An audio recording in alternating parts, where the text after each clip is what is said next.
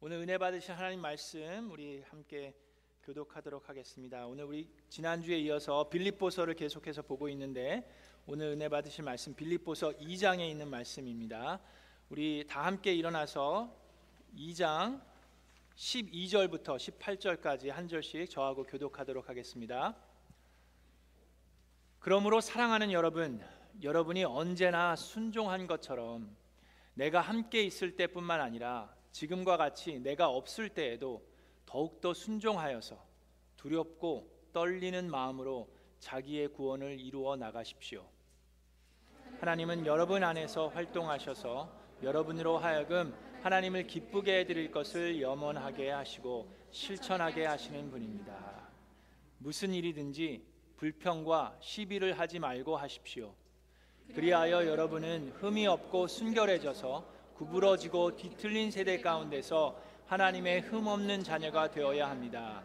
그리하면 여러분은 이 세상에서 별과 같이 빛날 것입니다. 생명의 말씀을 굳게 잡으십시오. 그리하면 내가 다름질한 것과 수고한 것이 헛되지 아니하여서 그리스도의 날에 내가 자랑할 수 있을 것입니다.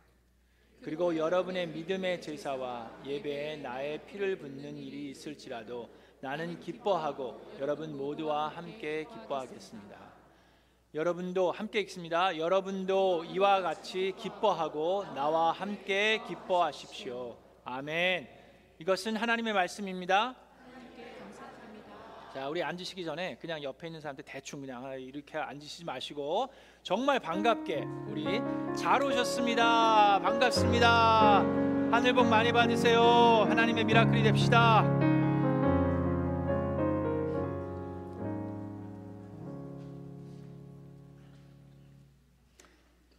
여러분 우리가 살고 있는 세상에는 지금 전쟁이 곳곳에서 일어나서 여러 가지 갈등과 분열이 있습니다. 근데 나라와 나라 간의 분열뿐만 아니라 같은 나라 안에서도 여러 가지 갈등이 있고 분열이 있습니다.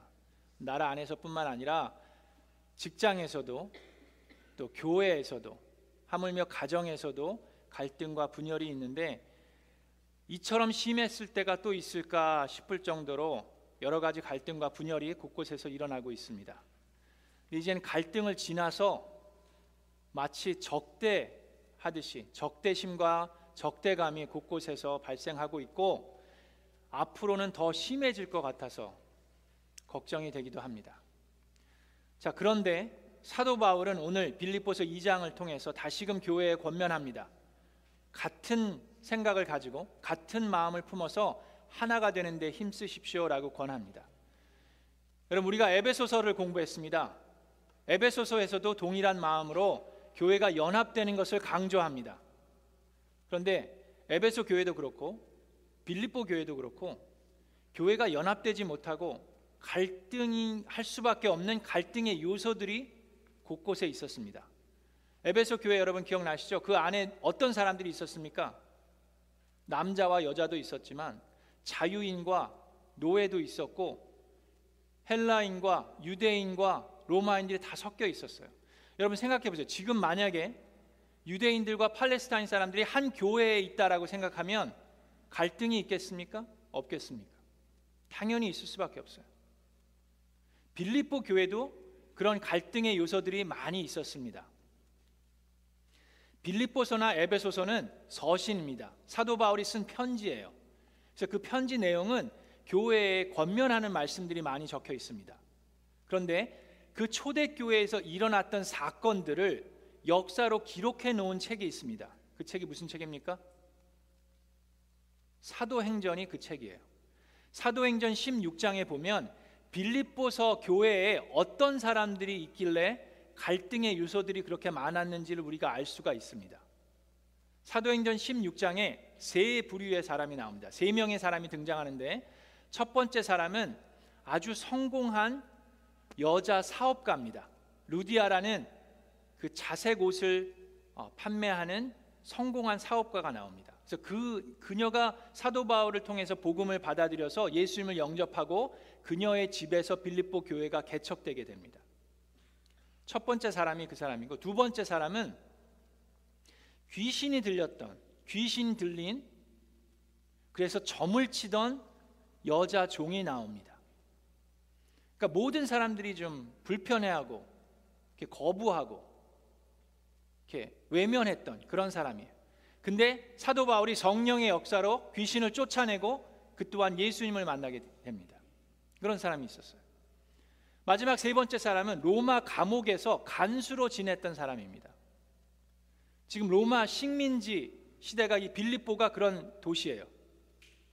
근데 거기 로마 감옥에서 간수로 있었던 사람도 사도 바울이 감옥에 갇혔을 때 옥문이 열리는 기적을 체험하게 되고 이를 통해서 그와 그의 집안 모든 식구들이 예수님을 영접하는 놀라운 역사가 일어납니다. 그래서 빌립보 교회 안에 보면 이렇게 전혀 다른 사람들이 한 자리에 모여서 예수님에 대해서 같이 나누고 말씀을 듣는 그런 교회입니다. 뭐 파리도 있겠죠. 뭐 파리도 난리일 텐데. 그게 교회의 모습이에요. 그러니까 갈등이 있겠어요, 없겠어요? 여러분, 교회는 여러 부류의 사람을 만나는 곳입니다. 파리도 끼고 싶어가지고. 자, 첫 번째는 우리가 도저히 만날 수 없는 사람을 만나는 곳이에요. 그 얘기는 무슨 얘기입니까? 내 생활 범위에서는 도저히 만날 수 없는 사람, 뭐 유명한 사람일 수도 있습니다. 여기에 지금 우리가 알지 못하는 유명한 사람이 여기 있을지도 몰라요. 그리고 아주 훌륭한 사람, 정말 이 사람은 어, 누가 봐도 훌륭한 사람을 교회에서 만날 수도 있습니다. 아멘. 그런가 하면 그건 이제 좀 긍정적인 부분이고 그런가 하면 안 봐도 되는 사람을 보게 되는 경우도 있습니다. 내가 굳이 보기 싫은데 그냥 안 봐도 되는데 보게 되는 사람도 교회 안에 있을 수 있습니다. 근데 제가 지금 얘기한 이 두 부류의 사람은 어떤 어, 뭐에 지금 집중하고 있습니까? 우리는 지금 사람에게 집중하고 있어요. 만날 수 없는 사람, 안 봐도 되는 사람. 근데 우리가 이렇게 사람에게 집중하면 우리는 어떻게 됩니까? 사람을 가리면서 대하게 됩니다. 만날 사람, 안 만나도 되는 사람. 그래서 교회 안에서 하나가 되기가 힘듭니다. 갈등이 있고 분열이 있습니다. 여러분 생각해 보세요. 귀신 들렸던 점을 치던 여자 종을 내가 못하러 만납니까? 로마의 식민지 아래 있는 것도 억울한데 그 로마 감옥에서 간수로 있던 사람을 내가 못하러 만납니까? 만날 이유가 전혀 없다라고 생각하는데 그런데 그런 사람들과 같은 생각과 같은 마음을 품을 수 있는 이유는 나를 만나 주신 예수 그리스도가 그 사람들을 동일하게 만나 주셨기 때문입니다. 그래서 그 사람들을 보는 것이 아니라 그 사람들을 만나 주신 예수님을 바라볼 때 우리는 같은 생각을 품을 수 있습니다. 그리고 한 마음을 가질 수 있습니다. 그것을 교회의 사도 바울은 권면하고 있는 겁니다. 귀신 들렸던 점을 치던 그 여자 종을 만나 주셔서 그녀의 삶이 하나님의 미라클로 변화되고 있기 때문에 우리는 함께 같은 마음을 품을 수 있습니다. 감옥에서도 옥문을 여신 하나님께서 그 감옥에 있는 그 간수의 온 가족을 구원하셨기 때문에 그의 삶이 변화되고 그의 삶이 하나님의 미라클로 변화되고 있기 때문에 우리는 함께 모여 기도할 수 있는 겁니다. 그것이 하나가 되는 거예요. 그래서 말씀합니다. 2장 1절에 그러므로 그리스도 안에서 여러분에게 무슨 격려나 이게 무슨 말입니까? 여러분들이 그리스도 안에서 격려 받은 것이 있으면 여러분들이 그리스도로 통해서 사랑의 무슨 위로를 받은 것이 있으면 여러분이 성령 님의 교제를 하고 있으면 그로 인해서 여러분 마음에 동정심과 자비가 있거든 그러면 여러분은 같은 생각을 품고 같은 사랑을 가지고 뜻을 합하여서 한 마음이 되어서 사도 바울의 기쁨뿐만 아니라 하나님의 기쁨이 넘치게 해 주십시오 라고 권면하는 겁니다. 그런데 이렇게 하나가 될 수 있는 열쇠가 있습니다. 키가 있어요. 그것을 그 다음에 얘기하는데 그것은 바로 겸손입니다. 겸손. 근데 그 겸손에 대한 실체적인 예를 드는데 사도 바울을 예를 드는 게 아니라 예수 그리스도를 예를 듭니다. 예수님이야말로 겸손을 제대로 보여주신 분이라고 얘기합니다. 어떻게 보여주셨습니까? 예수님은 자기 자신을 비움으로 보여주셨어요. 어떻게 비우셨어요? 창조주이신 분이 인간이 되셨습니다. 예수님께서는 주인이신데 종의 모습이 되셨어요. 예수님은 거룩하시고 완벽하신 분인데 죄인이 되셨습니다. 그게 자기 자신을 비우신 거예요.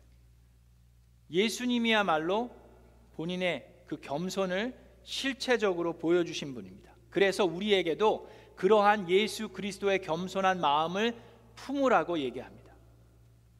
그렇게 될 때 교회가 하나가 될 수 있어요. 2장 3절에 그러면 무슨 일을 하든지 경쟁심이나 허영으로 하지 말고 겸손한 마음으로 자기보다 서로 남을 낮게 여기십시오. 4절에 또한 여러분은 자기 일만 돌보지 말고 서로 다른 사람들의 일도 돌보아 주십시오. 아주 성공한 사업가의 입장에서 어떻게 내가 귀신 들려서 점을 치던 저런 여자 종과 한 자리에 앉아서 식사를 하고 같이 할 수 있습니까? 어, 내가 어떻게 저 사람을 낮게 여깁니까? 저 사람이 나보다 낫다라고 얘기한 게 아니라 낮게 여기라고 얘기합니다. 귀하게 여기라고. 왜 그렇습니까? 나를 만나 주신 주님이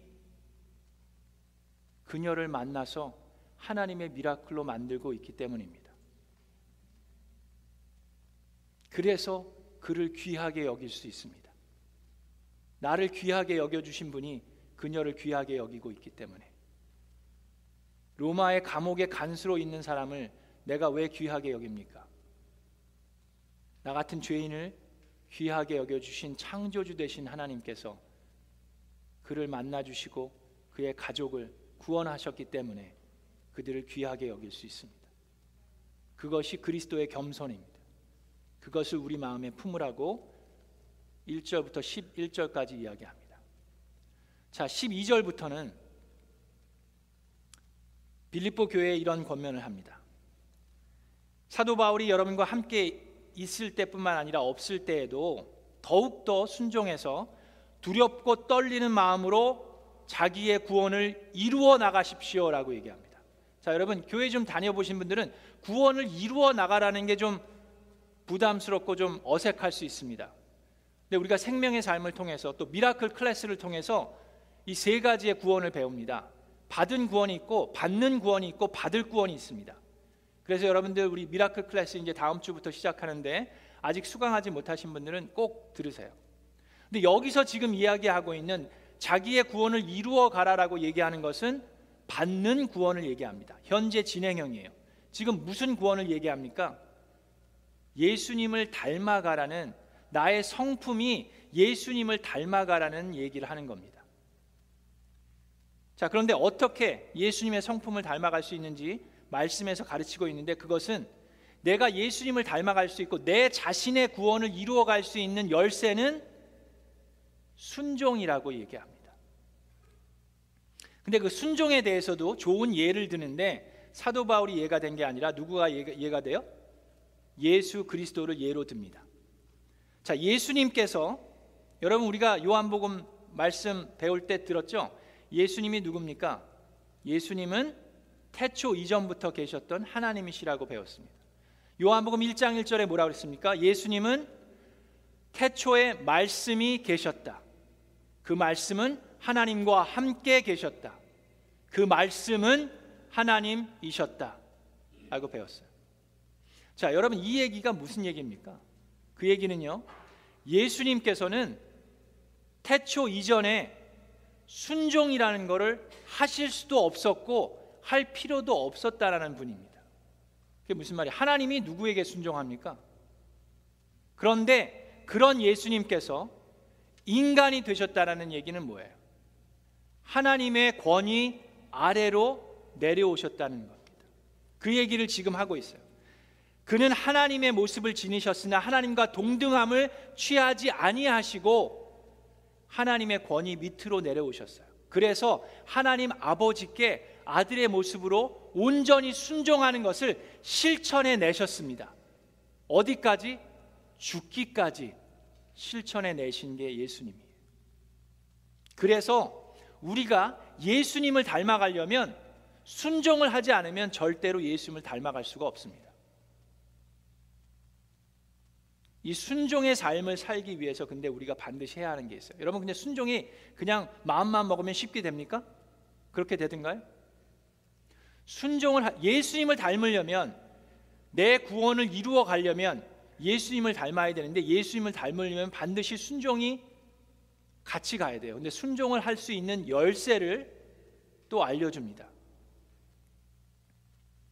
그게 2장 13절에 나오는데 하나님은 여러분 안에서 활동하셔서 여러분으로 하여금 하나님을 기쁘게 해드릴 것을 염원하게 하시고 실천하게 하시는 분입니다. 자, 그게 무슨 말입니까? 자, 지금 7절까지는 예수님에 대해서 자기를 비우는 거, 겸손에 대해서 배웠어요. 그죠? 근데 그냥 비워 놓은 상태에서 가만히 있으면 안 됩니다. 비어져 있는 것이 엉뚱한 것으로 채워질 수 있어요. 교만으로 채워질 수 있고 욕심으로 채워질 수 있기 때문에 제대로 채워야 합니다. 근데 뭐로 채워야 된다고 여기 얘기하고 있어요? 하나님으로 채워져야 돼요. 우리의 마음을 비운 다음에 하나님으로 채워서 하나님께서 우리 안에서 일하시면 우리가 하나님께 기쁨을 드리고자 하는 마음이 생기고 그것을 실천할 수 있다라고 얘기하는 거예요. 그게 순종입니다. 순종할 수 있는 마음이 생길 수 있는 원동력도 하나님이 내 안에 계시면 그게 가능하다는 거예요. 그래서 우리가 겸손한 마음으로 내 자신을 비울 뿐만 아니라 하나님으로 채워야 됩니다. 아멘. 자, 근데 하나님으로 어떻게 채웁니까? 그것을 이, 어, 10, 그렇게 하나님으로 채워지면 14절에 무슨 일을 하든지 불평과 시비를 하지 않게 된다라고 얘기합니다. 자, 그런데 하나님으로 어떻게 채웁니까? 그것이 16절에 나오는데 생명의 말씀을 굳게 잡으십시오라고 얘기하는 거예요. 우리가 하나님으로 채운다는 것을 좀 잘못 이해하는 사람들이 참 많이 있습니다. 어떻게 이해합니까? 우리는 표현합니다. 우리는 은혜 받았습니다. 오늘 뭐 그렇게 표현을 해요. 근데 은혜 받았다라는 건 어떤 부분에 있어서는 나의 감정을 하나님께서 터치해 주셨습니다라고 생각을 많이 합니다. 내가 눈물이 눈물이 났습니다. 내가 감동을 받았습니다. 어느 부흥 집회를 가든지 어느 찬양 집회를 통해서 나의 마음을 수련회를 통해서 나의 마음을 하나님께서 만져 주셔서 내가 은혜를 받았습니다. 그래서 나의 감정과 나의 느낌과 나의 마음을 나의 감정이 마치 하나님을 하나님으로 채워진 것 같은 그런 생각을 갖게 되는데 여러분 근데 그것이 나쁘다는 것이 아니라 그것은 쉽게 얘기해서 약효가 오래 가지 않습니다. 그래서 나의 감정이나 느낌으로 하나님을 채우는 게 아니라 지금 여기서 뭐라 그랬어요? 생명의 말씀을 굳게 잡으십시오. 생명의 말씀을 굳게 잡으면 나의 감정은 순종하고 싶은 마음이 안 생긴다 하더라도 그 말씀을 굳게 잡으면 하나님께서 내 안에서 일하기 시작합니다. 그래서 그 말씀 때문에 하나님이 일하심으로 하나님께 기쁨이 되고자 하는 마음도 생기고 실천하게 된다라는 말씀을 빌립보서를 통해서 우리에게 하고 있는 겁니다. 그것이 사도 바울이 지금 얘기하고 있는 17절에 얘기하고 있는 교회의 믿음의 제사와 예배라고 얘기합니다. 그래서 우리는 우리의 마음을 하나님의 말씀으로 채워야 합니다. 그럴 때 사도 바울이 나의 피를 붓는 일이 있을지라도 나는 기뻐하고 여러분 모두와 함께 기뻐할 것입니다라고 얘기해요. 피를 붓는 일은 무슨 얘기입니까? 사도 바울이 죽게 되더라도 피를 흘리는 고통을 그게 얼마나 아프겠어요. 내 감정과 내 느낌은 정말 아프지만 그럼에도 불구하고 여러분들이 생명의 말씀을 굳게 잡고 순종하는 모습을 보면 나는 그로 인해서 기뻐하리라고 고백하는 겁니다. 그것이 교회의 예배이고 제사라고 얘기합니다. 15절에 그리하여 여러분은 흠이 없고 순결해져서 구부러지고 뒤틀린 세대 가운데서 하나님의 흠이 없는 자녀가 되어야 합니다. 그리하면 여러분은 이 세상에서 별과 같이 빛날 것입니다. 그리하면 미라클랜드가 별과 같이 빛나는 교회가 될 것입니다. 그리고 나서 19절부터 30절은 마지막 부분인데 이 장에 거기는 교회의 파송에 대한 얘기를 합니다. 지금 사도 바울은 어디에 있어요? 로마의 감옥에 있습니다. 근데 사도 바울에게 도움을 주는 동역자가 있어요.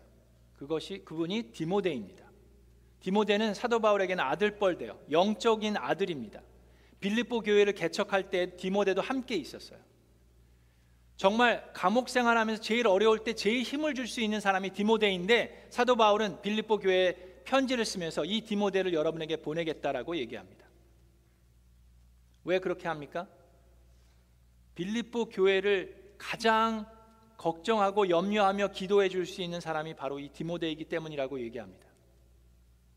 개척할 때 함께 있었고 여러분을 만났고 누구보다 여러분을 위해서 기도하고 있는 사람이고 여러분을 도울 수 있는 사람. 그리고 사도 바울도 빌립보 교회가 궁금하고 걱정되기 때문에 기도하기 때문에 이 디모데를 통해서 여러분의 소식을 전해 듣고 싶어서 나와 함께 있는 것이 나에게 도움이 되지만 교회를 생각해서 여러분에게 보내겠다라고 겨, 결정합니다. 사도 바울의 마음에는 지금 본인의 마음, 본인의 걱정뿐만 아니라 그거에 앞서서 누구를 염원하고 있어요. 교회를 생각하고 있습니다. 그런데 사람들은 어떻습니까?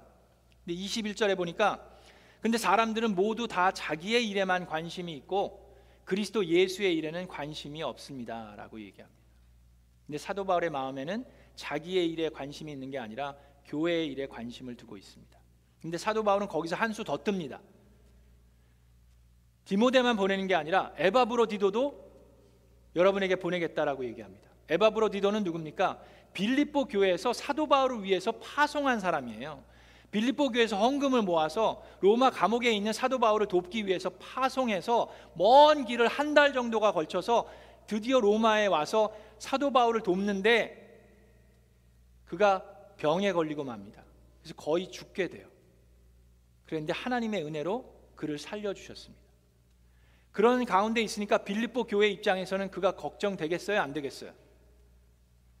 우리가 파송한 사람, 사도 바울을 돕기 위해서 파송한 사람이 거의 죽게 됐다는 소식을 들었으니 얼마나 걱정이 되겠습니까? 근데 하나님의 은혜로 회복시켜 주셨어요. 그래서 에바브로 디도가 원래 계획은 사도 바울과 더 머물러 있는 거지만 일찍 여러분에게 보내서 여러분의 걱정과 근심을 덜어주겠다. 나 또한 이, 나 또한 이것으로 인해서 걱정을 덜겠다라고 얘기합니다. 여러분 생각해 보면 한 사람이라도 보내면 한 사람은 좀 남아서 좀 같이 동역하고 있으면 힘이 날 것 같은데 사도 바울은 이 두 사람 모두 아낌없이 여러분에게 파송할 뿐만 아니라 나도 교회를 위해서 하나님께서 보내주실 것을 믿습니다라고까지 이야기합니다. 그것이 건강한 교회의 마음이에요. 나의 일에만 관심을 갖는 것이 아니라 내 교회에만 관심을 갖는 것이 아니라 하나님의 나라를 예수 그리스도를 생각하는 모습이 교회의 모습입니다. 여러분 우리가 가정 교회를 좋아하는 교회 그 이유 중에 하나가 바로 이런 이런 마음이에요. 우리는 경험했습니다. 바로 지난달 어떤 걸 경험했어요? 우리 바로 동역하는 우리 형제 교회, 우리 LA 카운티에 있는 교회에서 어려움이 당했습니다. 그래서 목사님께서 6개월 동안 갑자기 안식월을 가게 되셨어요. 그랬을 때 미주에 있는 모든 가정 교회들이 함께 협력해서 돕기를 결정했습니다. 6개월 동안 부목사가 없는 교회에서 강단을 비운다는 것은 여러분 어려운 일입니다. 그걸 메꾸기 위해서 모든 가정교회 목회자들과 교회들이 다 자비량으로 그 교회에 부담을 주지 않기 위해서 가서 말씀을 전했어요. 그리고 목사님께서 안식월을 잘 마치시고 회복하는 과정으로 돌아오셔서 지금은 천천히 잘 회복하고 있다라는 기쁜 소식을 전해 듣고 있습니다. 2024년도에 가정교회 사역원에서 계획하고 있는 사역이 있습니다. 그것이 강단 교류 사역이에요. 여러분 가정교회 하는 미국에 있는 교회들은 우리 교회보다 큰 교회보다는 훨씬 작은 교회들이 훨씬 더 많이 있습니다. 어려운 상황 가운데 있는 교회들이 많이 있어요. 재정 문제로 인해서 외부 강사를 초청할 수 없는 교회들이 있습니다.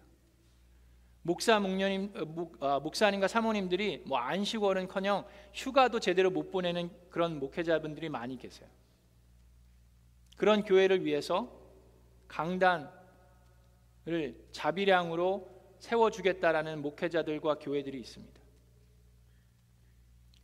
그것이 가능할 수 있는 것은 내 교회만을 생각하는 것이 아니라 예수 그리스도의 몸 된 교회를 세우겠다는 각오와 결단이 있기 때문입니다. 그것이 교회의 모습입니다. 그리 될 때 이 어두운 세상에서 별과 같이 빛날 수 있는 것입니다. 오늘 빌립보서 2장에 있는 말씀을 통해서 사도 바울이 하나님께서 사도 바울을 통해서 빌립보 교회에 권면하고 있는 말씀. 마찬가지로 오늘 저와 여러분에게 하나님께서 빌립보서 2장을 통해서 권면하는 줄로 믿습니다. 우리 교회에도 많은 다른 사람들이 있습니다. 나의 생활 범위 안에 있는 사람들뿐만 아니라 내가 도저히 만날 수 없는 또 안 봐도 되는 사람들이 교회 안에 있을 수밖에 없습니다. 그런데 우리가 같은 생각을 품고 한 마음을 가질 수 있는 것은 그 사람들을 바라볼 때 생기는 것이 아니라 나를 만나 주신 동일한 예수 그리스도가 그를 만나 주시고 또 앞으로 만나 주실 그 예수 그리스도의 은혜를 기대하기 때문에 우리는 같은 생각을 품을 수 있습니다. 동일한 마음을 가질 수 있습니다. 그를 위해 기도해 줄 수 있고 축복해 줄 수 있습니다. 그것이 겸손입니다. 그리고 우리는 말씀, 순종하는 것, 내 의지로 되는 것이 아닙니다. 예수님을 닮아가기 위해서는 순종 없이 예수님을 닮을 수 없습니다. 그러기 위해서는 하나님이 내 안에서 일하셔야 합니다. 그것은 그냥 눈물 흘리며 감정에 치우치면 감정이 올라갈 때는 순종이 되지만 감정이 내려갈 땐 순종할 수가 없어요. 그래서 변하지 않는 생명의 말씀을 내 마음에 채울 때에 하나님께서 그 안에서 일하기 시작하십니다. 그래서 하나님께 기쁨이 되고자 하는 마음을 나에게 주시고 실천할 수 있게 도와주십니다. 그것이 교회입니다. 그렇게 되면 나의 일에만 관심을 갖는 것이 아니라 예수 그리스도의 교회에 하나님의 나라에 우리가 집중할 수 있는 줄로 믿습니다.